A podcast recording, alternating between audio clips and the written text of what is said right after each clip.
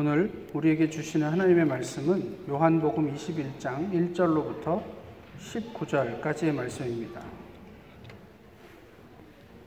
신약성경 요한복음 21장 1절로부터 19절까지의 말씀입니다. 이제 하나님의 말씀을 봉독하겠습니다. 그 후에 예수께서 디베리아 호수에서 또 제자들에게 자기를 나타내셨으니 나타내신 일은 이러하니라. 시몬 베드로와 디두모라 하는 도마와 갈릴리 가나 사람 나다나엘과 세베대의 아들들과 또 다른 제자 둘이 함께 있더니 시몬 베드로가 나는 물고기 잡으러 가노라 하니 그들이 우리도 함께 가겠다 하고 나가서 배에 올랐으나 그날 밤에 아무것도 잡지 못하였더니 날이 새어갈 때에 예수께서 바닷가에 서셨으나 제자들이 예수이신 줄 알지 못하는지라 예수께서 이르시되 얘들아 너희에게 고기가 있느냐? 대답하되 없나이다. 이르시되 그물을 내 배 오른편에 던지라. 그리하면 잡으리라 하시니 이에 던졌더니 물고기가 많아 그물을 들 수 없더라. 예수께서 사랑하시는 그 제자가 베드로에게 이르되 주님이시라 하니 베드로가 벗고 있다가 주님이라 하는 말을 듣고 겉옷을 두른 후에 바다로 뛰어내리더라 다른 제자들은 육지에서 거리가 불과 한 50칸쯤 되므로 작은 배를 타고 물고기 든 그물을 끌고 와서 육지에 올려보니 숯불이 있는데 그 위에 생선이 놓였고 떡도 있더라. 예수께서 이르시되 지금 잡은 생선을 좀 가져오라 하시니 시몬 베드로가 올라가서 그물을 육지에 끌어올리니 가득히 찬 큰 물고기가 백쉰 세 마리라. 이같이 많으나 그물이 찢어지지 아니하였더라. 예수께서 이르시되 와서 조반을 먹으라 하시니 제자들이 주님이신 줄 아는 고로 당신이 누구냐 감히 묻는 자가 없더라. 예수께서 가셔서 떡을 가져다가 그들에게 주시고 생선도 그와 같이 하시니라. 이것은 예수께서 죽은 자 가운데서 살아나신 후에 세 번째로 제자들에게 나타나신 것이라. 그들이 조반 먹은 후에 예수께서 시몬 베드로에게 이르시되 요한의 아들 시몬아 내가 이 사람들보다 나를 더 사랑하느냐 하시니 이르되 주님 그러하나이다. 내가 주님을 사랑하는 줄 주님께서 아시나이다. 이르시되 내 어린 양을 먹이라 하시고 또 두 번째 이르시되 요한의 아들 시모나 내가 나를 사랑하느냐 하시니 이르되 주님 그러하나이다. 내가 주님을 사랑하는 줄 주님께서 아시나이다.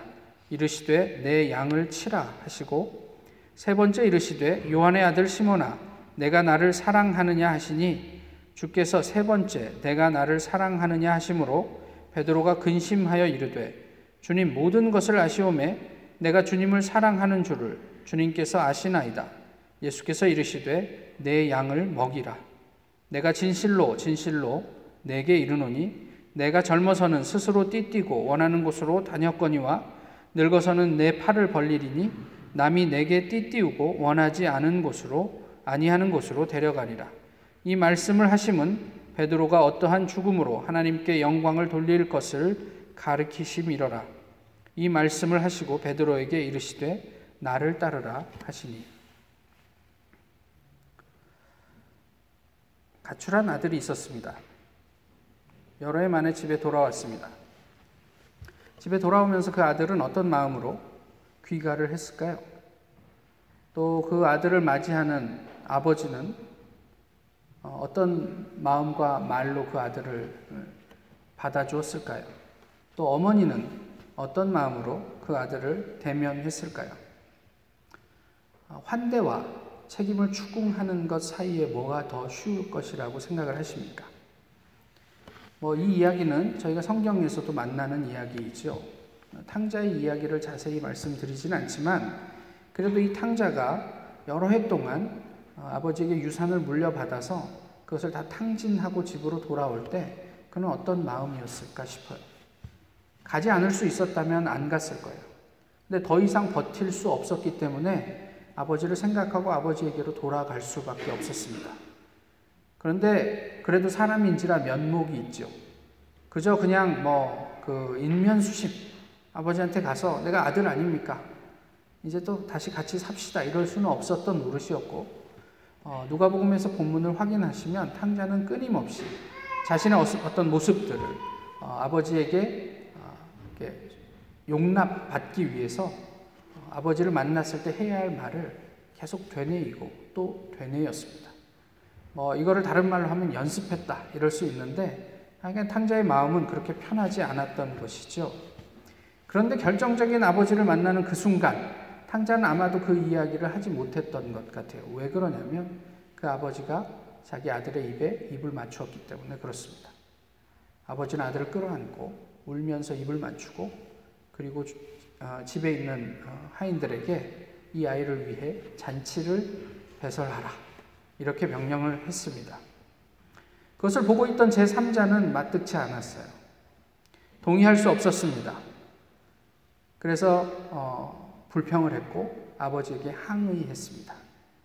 어떻게 이런 일이 있을 수 있습니까? 어쩌면 이것이 우리가 통상적으로 가지고 있는 그런 사람들에 대한 반응이 아닐까 싶어요. 그럼에도 왜 아버지는 그런 폐륜 아를 환대했을까? 뭐 그냥 하나님의 마음이다. 뭐 이렇게 얘기하면 쉽지만 정말 쉬울 것 같, 같으신지 모르겠습니다. 일단은 실패자들이 모여 있습니다. 실패자답게 역시 아무것도 얻지 못하고 밤새 고생만 하다가 아침을 맞았습니다. 그런데 한 사람이 지나가며 아픈 곳을 찌르죠. 고기가 있습니까? 한 마리도 없습니다.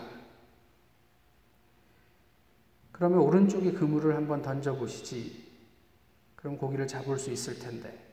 이게 그냥 예수님께서 하신 일상적인 말씀이라고 생각을 한다면 그럴 수도 있지만 사실 밤새도록 고기를 한 마리도 잡지 못한 어부들의 입장에서는 저게 지금 누구 염장을 지르려고 저런 소리를 하나 싶을 것이에요. 그런데 오늘 본문에서는 그 일단은 제자들, 실패한 제자들이 예, 그렇게 오른쪽에 그물을 던졌고 감당이 되지 않을 만큼 고기를 어, 잡았다 이렇게 이야기를 합니다. 본문의 내용을 읽어보시면 고기를 배 위로 끌어올릴 수가 없어서 그 그물체로 질질 끌어서 육지 위로 끌어냈다 이런 이야기를 하고 있죠. 그야말로 기적이 아닐 수 없습니다. 본문 7절을 보시면 그제서야 제자 중 한 명이 아, 그 이야기를 하신 분이 예수님이라는 것을 인지합니다. 그리고 베드로는 그 얘기를 듣고 옷을 겉옷을 챙겨 입고 예수님에게 이제 다가가죠. 그 옷을 챙겨 입고 예수님에게 가는 동안 베드로는 무슨 생각을 했을까요? 이제 오늘 본문에서 이야기하는 대로 예수님이 부활하신 후에 제자들에게 세 번째 나타나신 것이다 라고 이야기하는데 베드로 입장에서는 무슨 생각을 했을까요? 왜 자꾸 나타나시지? 지금 베드로가 가지고 있는 마음의 짐이 있어요. 예수님을 볼 때 따로 그 이야기를 하지 않아도 예수님께서 오실 때마다 그런 언급을 하지 않으셔요. 너에게 평안이 있을지어다. 그러고 그냥 가버리고. 그런데 예수님 또 나타나셨어요. 짐이 없었겠어요? 부담되는데 차라리 그냥 때리시든지 욕을 하시든지 이런 마음이 없었을까요? 그리고 예수님은 제자들과 함께 식사하십니다. 근데 본문의 어떤 분위기로 봐서 아무런 대화가 없었던 것 같아요.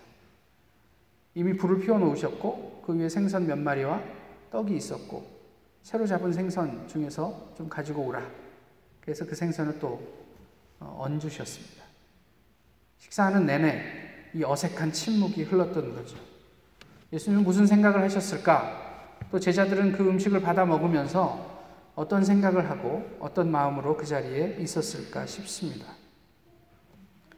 배신자나 사기꾼에 대한 통상의 어, 반응이 있죠. 만약에 뭐 누군가 나를 배신했다. 그래서 내가 정말 말로 다 할 수 없는 고난을 경험했다. 그러면 그 사람에게 어떻게 반응하시겠습니까? 내가 누군가에게 어, 사기를 당했다. 그럼 그 사기꾼을 만났을 때 어떻게 반응하시겠습니까? 뭐 멱살을 잡고 화를 내실 수 있겠죠. 뭐 그럴 수 있다 싶어요. 저희는 얼마든지 그 정도는 이해해 줄 수 있습니다. 또는 어, 이성적이잖아요. 그래도 내가 PhD까지 하고 있는 사람인데 그게 막 분을 내서야 되겠습니까? 어, 사회적 지위와 체면이 있지? 너 좀 앉아봐. 왜 그랬어? 라고 이유를 조곤조곤 따져 물을 수도 있겠죠. 또는 뭐 그 이유가 뭐가 중요하겠습니까? 이미 일은 벌어졌고 그러니까 앉혀놓고 잘못했지. 예. 앞으로 다시는 안 할 거야? 나한테 여기에서 확실히 이야기를 해. 그리고 이 종이에다가 써. 라고 하면서 다짐을 받고 또 그에 따르는 훈계를 할 수도 있겠죠. 예수님은 그 제자들에게 어떻게 하셨습니까? 아무것도 하지 않으셨어요. 마치 아무 일도 없었던 듯이 그냥 제자들을 위해서 식사를 준비하셨고, 그리고 그들과 함께 아, 교제하셨습니다. 말씀드렸던 것처럼 어쩌면 이것이 제자들을 더 부담스럽게 했을 수도 있을 것 같아요. 왜 예수님은 아무 일도 없었던 듯이 그 제자들의 배신을 지나가시는 것이었을까요? 그 이유를 다음에서 저희가 좀 읽어볼 수 있습니다. 잘 아는 내용이지만 또 혹시 모르시는 분들을 위해서 간단하게 말씀을 드리면 어, 식사를 한 다음에 예수님께서 베드로와 대화를 나누시죠. 아, 요한의 아들 시몬아, 네가 이 사람들보다 나를 더 사랑하느냐? 이렇게 물으십니다. 근데 여기에서 이 사람들보다 할 때 거기에 각주가 달려 있습니다. 성경에 그 각주를 찾아보시면 밑에 이것들보다 나를 더 사랑하느냐? 그러니까 어떤 사본에는 이것들보다라고 기록되어 있고 어떤 사본에는 이 사람들보다 이렇게 기록되어 있습니다. 그건 여러 가지 의미를 담고 있겠죠. 세상의 어떤 것보다 네가 너의 삶을 지탱하는 생업이라고 생각하는 이, 이 고기 잡는 일보다 나를 더 사랑하느냐? 내 목숨을 나한테 더 다시 한번 내던질 수 있겠느냐? 아니면 여기 주변에 있는 어떤 제자들보다 나를 더 의지하고 사랑할 수 있겠는가? 라고 물으시는 물음일 수도 있겠습니다. 그렇게 아, 그 물으셨죠. 그런데 제가 일전에도 한번 말씀을 드렸지만 제가 대학 시, 대학생 시절에 교회에서 봉사하던 어, 부서가 소망부라고 정신지체 장애인들을 이제 섬기는 부서였지 않습니까? 어, 학생과 교사가 1대1로 매치가 되어 있기 때문에 사실 한번 그 학생과 연결이 되면 다른 학생들을 만날 기회가 좀처럼 없습니다. 아, 한 100여 명의 학생이 있었고 교사들도 어, 행정 이런 것까지 해서 한 150여 명이 있었으니까요. 어, 그 학생들을 다 인격적으로 만나는 건 불가능한 일이었는데요. 제가 어, 그 교회로 98년에 떠났고 그 이전에 음, 군대에 있었던 2년까지를 하면 한 25년 가까이 되었, 된 일입니다. 그런데 지금도 이따금씩 그 저희 교회에 갈 일이 있어서 어, 가고 그 시간 부분에 서 있으면 어, 그 아이들이 왔다 갔다 합니다. 옛날에 있었던 아이들이 전부 다 없어 없죠 이제. 근데 그 중에 여전히 남아 있는 사람들이 데한 명이 있어요. 성근이라고. 그럼 그는 저, 저에게 다가와서 신상원 선생님. 그럼 저의 이름을 불러줍니다. 그리고 과거에 있었던 기억들을 저에게 이야기해줘요. 저도 기억하지 못하는 일들을 그는 그렇게 이야기합니다. 그가 저의 이름을 불러줄 때 제가 경험하는 어떤 그런 그 반가움, 또 충만함, 그거는 그 이름을 불림을 당한 사람만 알 수 있겠죠. 사실 저희는 사회적으로 어, 연약함이 있는 사람이라고 격리하고 뭐 그러는데 그 아이들은 여전히 저희를 기억해주고 당신들 때문에 행복했다 이런 어떤 그런 정서를 우리에게 전해주고 있습니다. 바요나 시모나. 사실 이것으로 GG. 게임 셋. 끝난 일이었어요. 예수님께서 요한의 아들 시모나라고 베드로를 부르셨을 때 베드로가 경험했던 마음이 무엇이었을까 싶습니다. 화가 나서 예수님 화를 내지도 또 그 화 때문에 일부러 침묵하지도 않으셨어요. 배신한 이유를 묻지도 않았고 다시는 그러지 말라며 뭐 채근하고 다짐을 받고 또 훈계하지도 않았습니다. 그저 베드로의 이름을 불러주셨어요. 풀네임으로. 요한의 아들 시몬아, 내가 이 사람들보다 나를 더 사랑하느냐? 바 요나 시몬아, 내가 이것들보다 나를 더 사랑하느냐? 세 번 물으셨죠. 아시는 것처럼 처음 두 번은 동일한 질문이었고 마지막 물음은 한국어로는 같은 사랑이지만 헬라어로는 다른 사랑입니다. 베드로는 세 번 다 동일한 사랑으로 대답을 했습니다. 예수님께서 자신을 사랑하느냐, 아가페 하느냐라고 베드로에게 두 번 물으셨어요. 그리고 베드로는 예 주님 그러하나이다. 내가 주님을 필레오 하는 줄 주님께서 아시나이다. 두 번을 그렇게 대답했어. 예수님은 너 나 아가페 아가페 해? 라고 묻는데 베드로는 왜 예, 저는 주님을 필레오 합니다. 그걸 주님 아시지 않습니까? 라고 대답을 했을까요?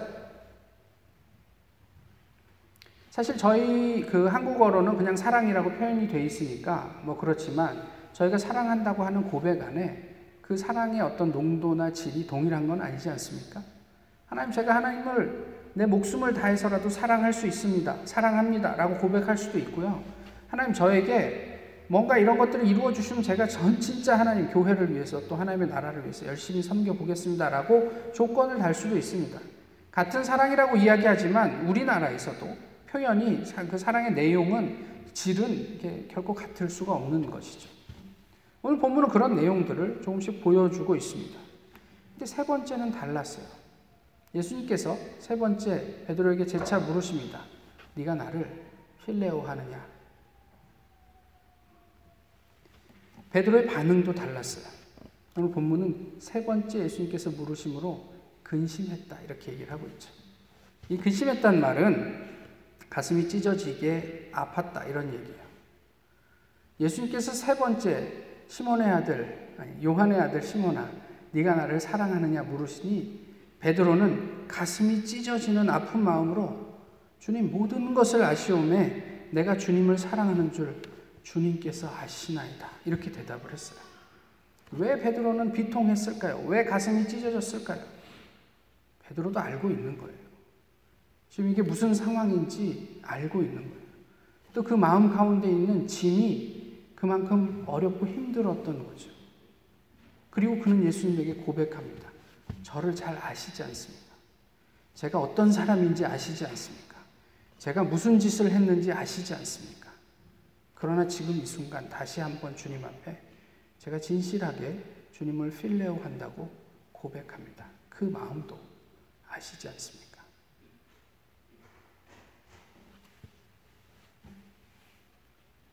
왜 예수님은 베드로에게 묻는 사랑을 바꾸셨을까요? 지금 베드로는 그 사랑을 깨닫지 못해요. 아가페가 무엇인지 이해하지 못합니다. 자신이 알고 있는 수준에서 최고의 사랑이라 싶은 필레오를 예수님에게 반복적으로 고백합니다. 다시요. 저희가 주님, 주님, 제가 주님을 사랑합니다. 그거는 저희의 영적인 성숙과 관련된 고백이에요. 진짜로 나의 목숨을 버릴 각오로 주님을 사랑한다 고백할 수 있지만 또 어떤 사람은 그렇지 못한 분들도 있어요.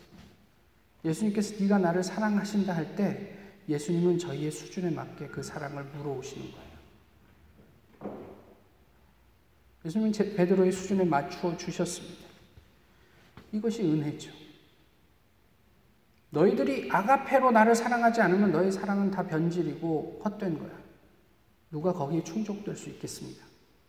근데 예수님은 베드로에게 그래 네가 나를 필레오 하니 예 주님 제가 주님을 사랑합니다. 이렇게 고백할 수 있도록 만들어 주셨단 말이에요. 근데 놀라운 사실이 뭔지 아세요? 베드로 말년에 그는 아가페를 고백합니다. 베드로전서 4장 8절을 보시면 그 무엇보, 무엇보다도 열심으로 사랑할지니 사랑은 허다한 죄를 덮느니라. 여기에서 베드로는 아가페를 쓰고 있습니다. 그가 이제 죽음을 얼마 남, 남겨두지 않고 자기 제자들에게 너희가 무엇보다도 열심으로 아가페 할지니 아가페는 허다한 죄를 덮느니라. 이 고백의 배경에 오늘 본문이 들어 있습니다. 나 옛날에는 예수님을 아가페 할 수 없었어. 그 아가페를 이해할 수도 없었어. 근데 예수님께서는 나에게 맞춰 주셨고, 사랑을 내 수준에서 고백할 수 있도록 도와주셨는데, 그 사랑을 가지고, 궁금함을 가지고 사역을 하고 시간을 지내면서 생각해 보니까, 아가페는 이런 의미였어. 이제 내가 깨달을 수 있었고, 제자들에게 그렇게 권면을 했던 것이죠. 오늘 본문을 통해서 하나님께서 우리에게 무엇을 말씀하고 싶으신 것일까요? 마, 많은 것들이 있겠지만 오늘 공동체를 좀 생각해 보셨으면 좋겠어요. 어, 처음에 기도할 때도 그런 어, 기도를 나누었지만 5월 달은 가정의 달이고 다음 주가 미국에서는 뭐 한국에서도 그렇지만 어버이 주일 또는 어, 마더스데이 아닙니까? 예전에 한번 제가 아, 이 자리에서 나누었는데요. 기억하실지 모르겠지만 우리가 공동체를 통해서 두 가지를 연습한다, 훈련한다 이렇게 말씀을 드렸습니다. 그 두 가지가 뭔지 기억하십니까? 하나는 용서하는 훈련을 하는 것이고요. 다른 하나는 감사하는 훈련을 하는 것입니다. 공동체를 이루고 함께 주님을 섬기면서 해야 하는 연습, 훈련이 뭐냐면 그, 그 용서하는 훈련이에요. 제가 완벽한 목사가 아닙니다. 동일하게 여기 계신 어느 누구도 완벽하지 않습니다. 그래서 우리는 그것을 서로 용서해야 돼요. 목사의 모습 속에 허물이 보일 때 그것을 용서해 줄 수 있고 품어 줄 수 있어야 한다는 거죠. 그러니까 뭐 무조건 그래야 한다 이런 얘기가 아니라 저희 안에 그런 분노가 끌어오르고 또 저희 안에 못마땅함이 있을 때 그것을 품어내는 훈련들을 우리가 해야 한다는 이야기예요. 어, 도저히 용납할 수 없는 죄를 지었을 때 그 책임을 묻는 것이 묻지 말라는 이야기가 아니고 어떻게 우리가 그것을 극복하고 그 이면에 있는 그 너머에 있는 더 큰 하나님의 나라로 나아갈 수 있을지를 훈련해야 한다라는 의미로서의 용서입니다.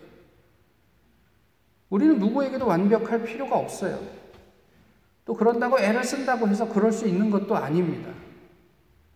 다 알고 있어요. 그런데 왜 우리가 알고 있는 오늘날의 교회는 이렇게 상처투성입니까?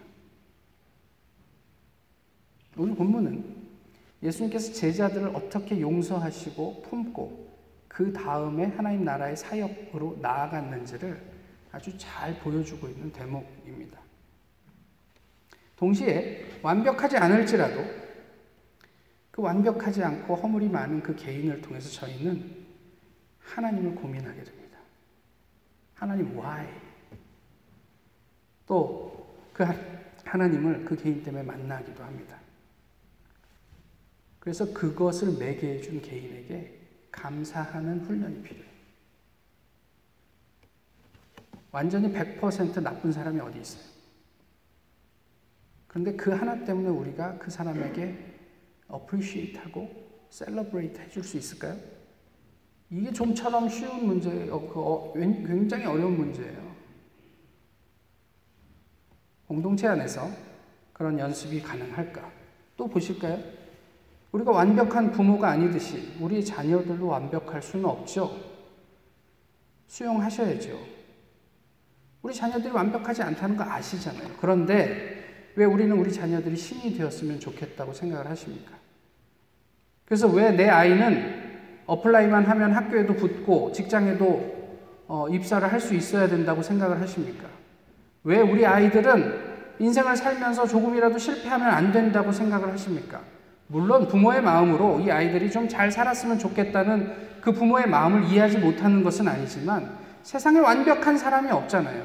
그런데 그 아이들이 뭐 할 때마다 잘 되는 것이 부모를 기쁘게 하고 그것을 기대한다면 어쩌면 우리는 아이들에게 너 신이 되어라 라고 요구하는 것과 뭐가 다르겠냐는 말이에요. 공동체 안에서 우리는 심지어 자녀들을 통해서도 우리는 신을 기다리고 기대하지 않습니다. 저희 자녀들도 자기들이 나이가 먹고 성장할수록 부모가 신이 아님을 알게 됩니다.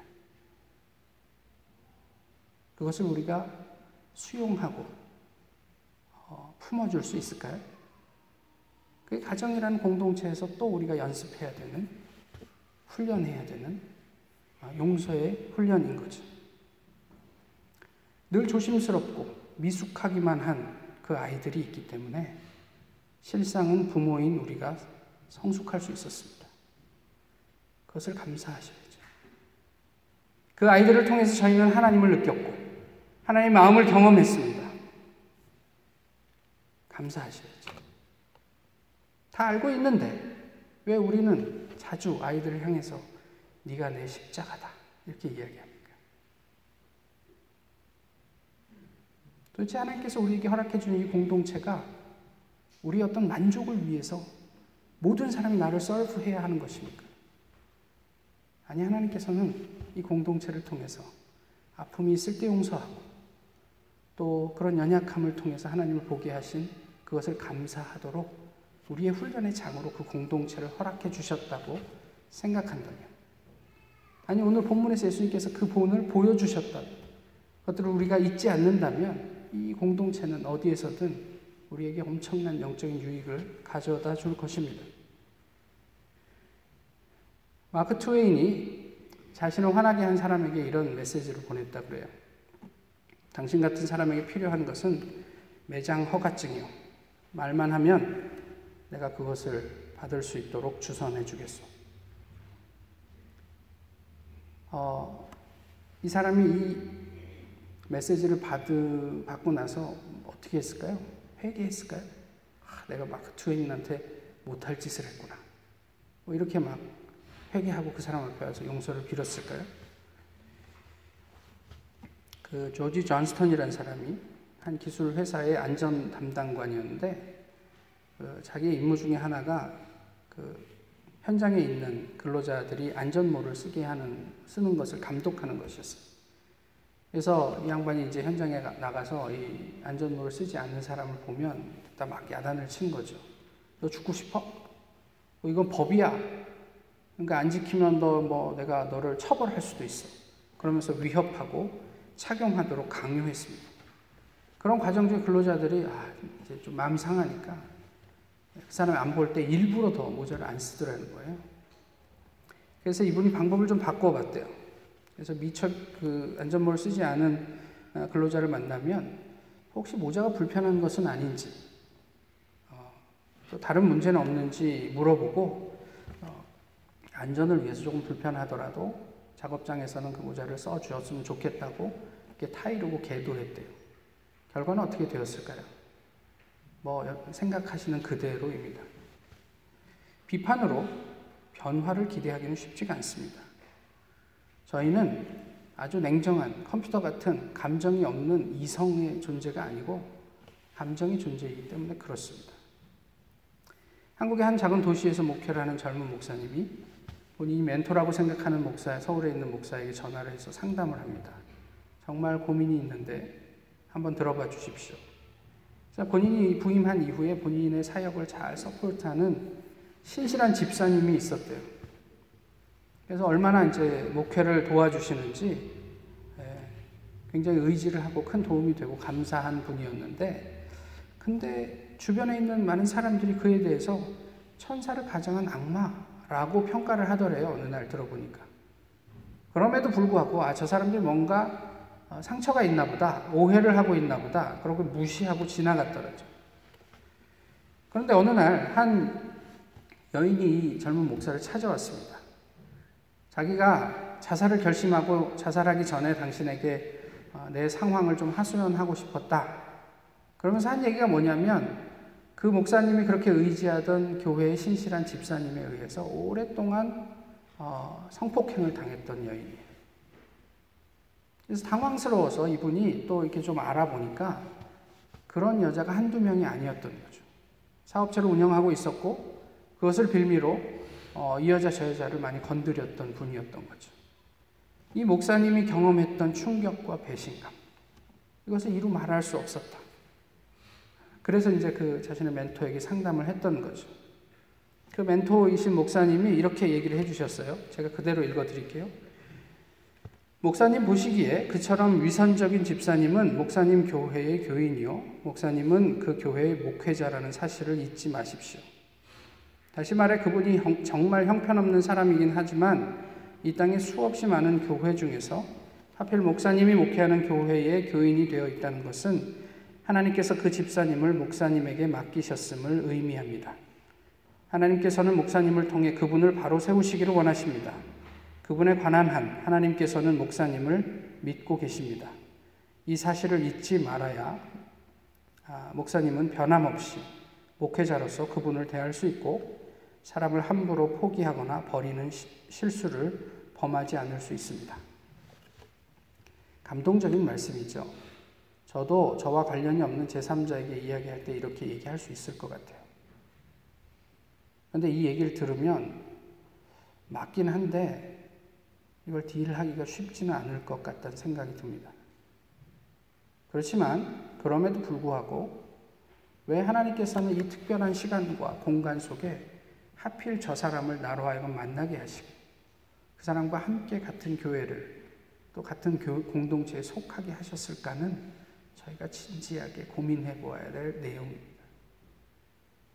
그저 그냥 내가 좋아하는 사람들끼리 하고 어울리고 그저 내가 편안한 사람들하고만 편안할 수 있다면 도대체 예수님께서 오늘 베드로를 향해서 네가 나를 사랑하느냐고 물어보신 그 마음을 우리가 어떻게 더불어 함께 이루어 갈 수 있겠느냐 하는 거죠. 나를 절망하게 하는 내 옆의 지체를 저희는 어떻게 생각하고 있습니까? 나를 끊임없이 실망시키는 그 사람들을 어떻게 평가하고 있습니까? 오늘 본문의 내용은요, 사실 누가복음 5장에 나와 있는 내용과 비슷합니다. 제자들이 밤새도록 그물질을 했는데 한 마리도 그, 건지질 못했어요. 그때 예수님이 깊은 데로 가서 그물을 내리라.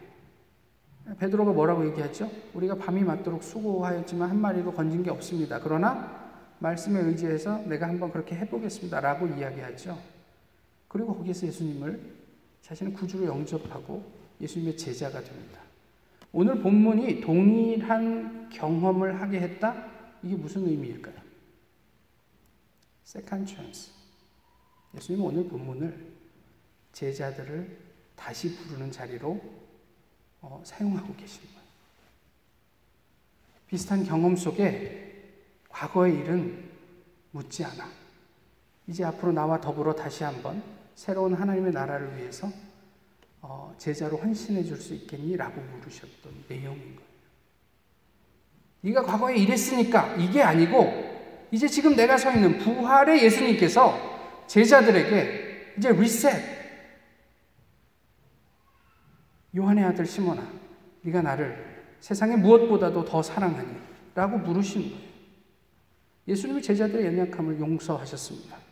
그리고 그들이 여전히 하나님 나라를 확장하는데 필요한 존재임을 인식시켜 주시고 또 그래서 그 자리에 여전히 예수님과 더불어 함께 식사하고 있음에 대해서 감사하고 격려하셨던 거예요. 오늘 우리는 우리의 공동, 우리 교회 공동체에서 또 하나님께서 우리에게 허락해 주신 가정, 그 공동체 안에서 어떻게 자리하고 있습니까? 너는 왜 이렇게 부족하니?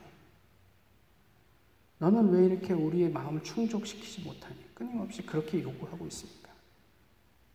아니면 과거에 네가 어떤 존재로 살았을지언정 오늘 이 자리에서 다시 한번 우리 함께 예수 그리스도를 사랑할 수 있을까?